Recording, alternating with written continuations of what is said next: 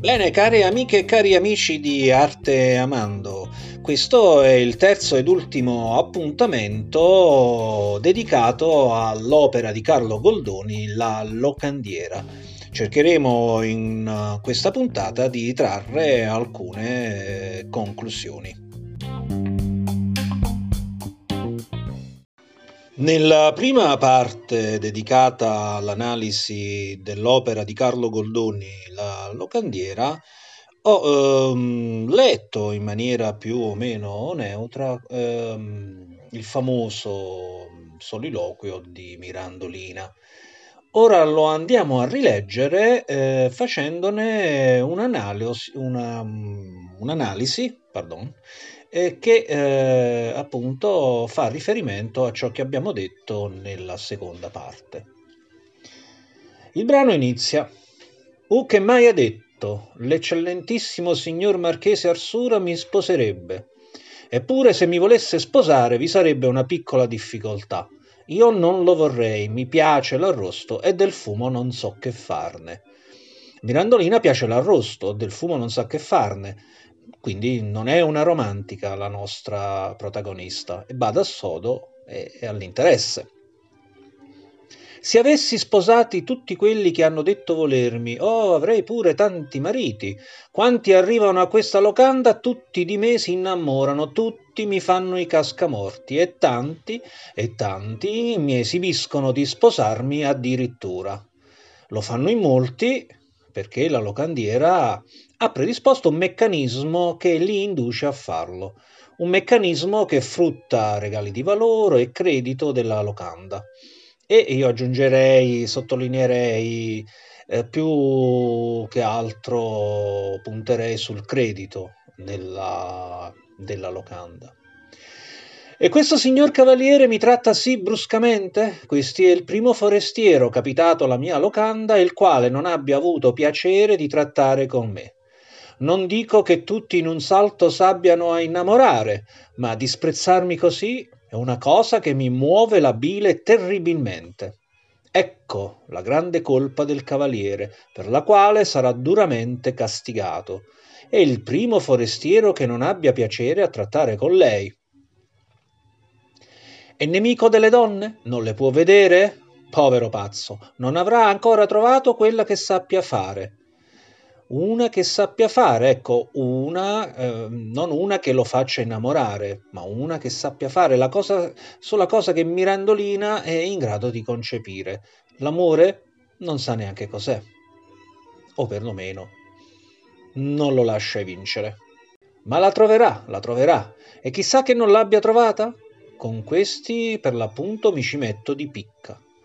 Un'animosità del tutto sproporzionata, che fra l'altro smentisce la successiva affermazione di aver fatto tutto per divertimento.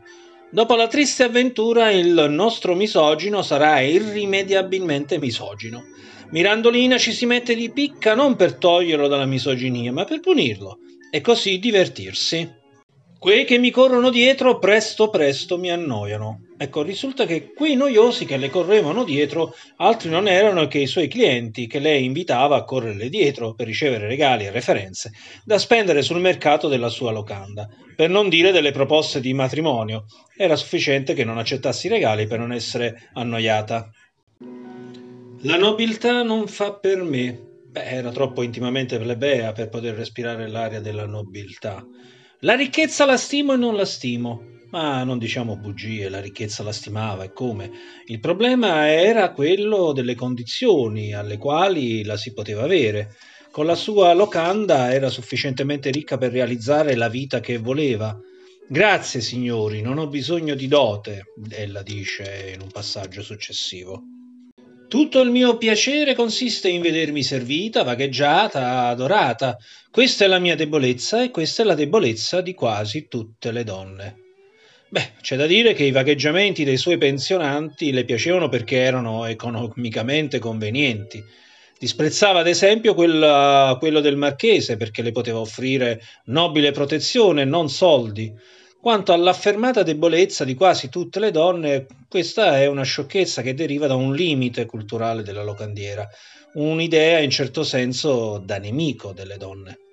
Tratto con tutti, ma non mi innamoro mai di nessuno. Ecco, questo, questa confessione è di importanza capitale, che la dice lunga sull'aridità sentimentale di questa donna, del, sul suo valore umano, sulla sua femminilità. Femminismo? Ma no, il femminismo è una cosa seria.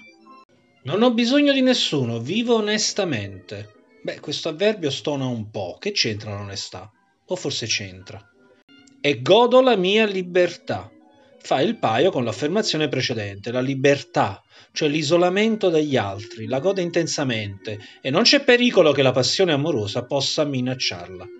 Tratto con tutti, ma non mi innamoro mai di nessuno. Ecco, non si innamora, sia per una questione, diciamo così, ideologica, di visione del mondo, sia perché costituzionalmente è incapace di innamorarsi. Voglio burlarmi di tante caricature di amanti spasimanti. Caricature? Caricature che fanno costosi regali e proposte di matrimonio e voglio usare tutta l'arte per vincere, abbattere conquassare quei cuori barbari e duri che sono nemici di noi, che siamo la miglior cosa che abbia prodotto al mondo la bella madre natura.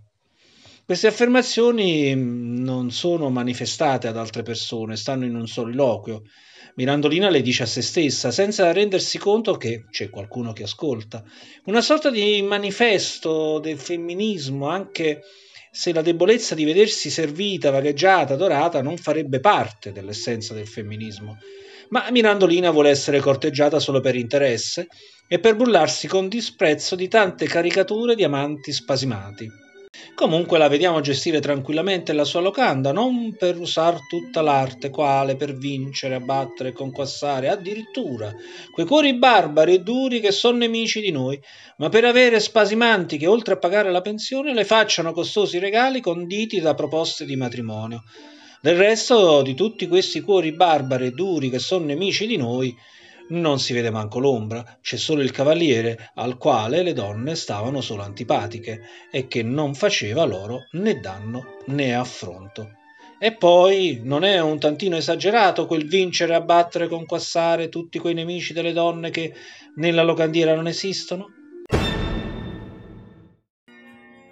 Bene, i commenti che mm, ho citato nell'analisi del monologo sono tutti tratti dal libro del professor Aldo Spranzi dedicato alla locandiera ed edito da Unicopli. Un libro estremamente interessante e particolare, un testo fuori dal coro che io inviterei a leggere.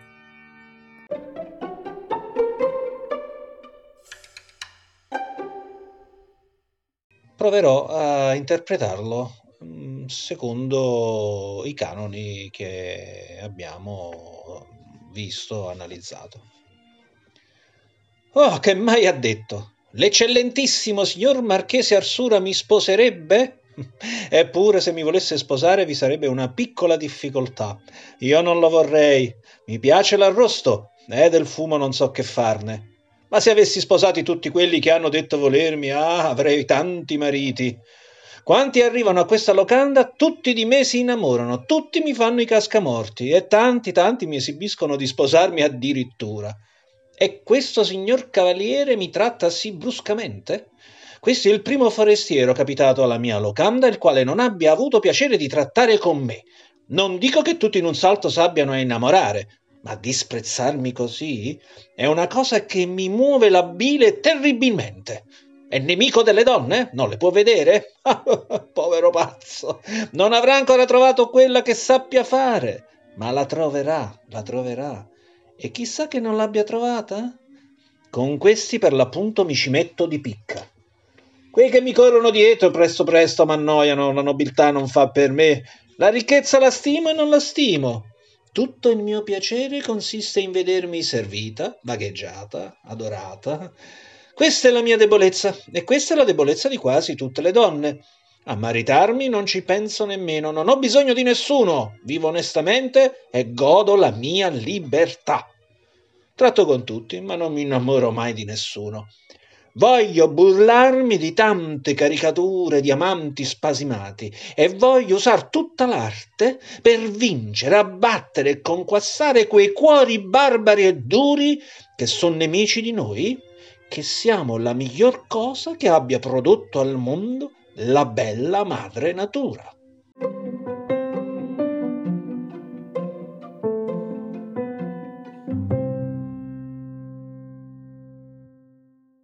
Ci sono poi degli a parte, eh, oltre a questo monologo, che eh, evidenziano e caratterizzano il carattere della locandiera. Proverò anche qui a interpretarli cercando di seguire quelle che sono appunto ehm, le, le, impressioni che ho ricevuto nel, nel, leggere sia il testo del professor Spranzi dedicato alla locandiera, sia il testo della Mazzocchi dedicato alla messa in scena della locandiera di Lucchino Visconti. Sono tre eh, a parte, due brevi e uno più lungo, quasi un monologo.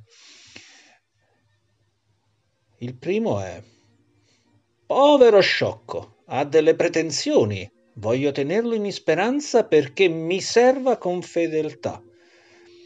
Ecco, queste sono parole che già danno un ritratto di Mirandolina il secondo passaggio, che è un monologo, ella dice, con tutte le sue ricchezze e con tutti i suoi regali non arriverà mai a innamorarmi e molto meno lo farà il marchese con la sua ridicola protezione.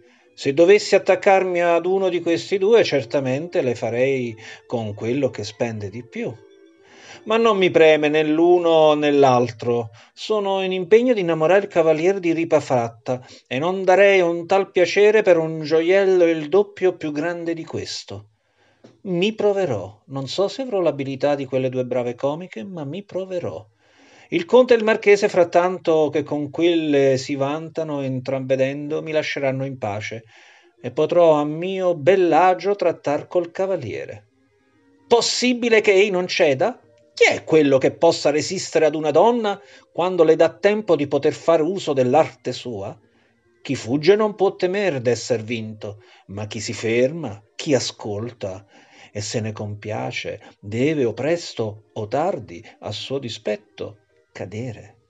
Il terzo passaggio è questo.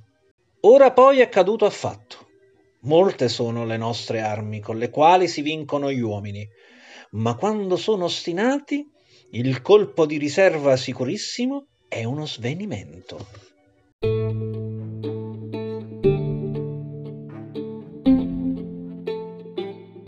Bene, care amiche e cari amici di Arte Amando, grazie per esservi sintonizzati sulle nostre frequenze e vi do appuntamento a domani, giovedì 26 novembre, con i racconti di Hopa, sempre qui su Arte Amando, il podcast dell'arte e della cultura.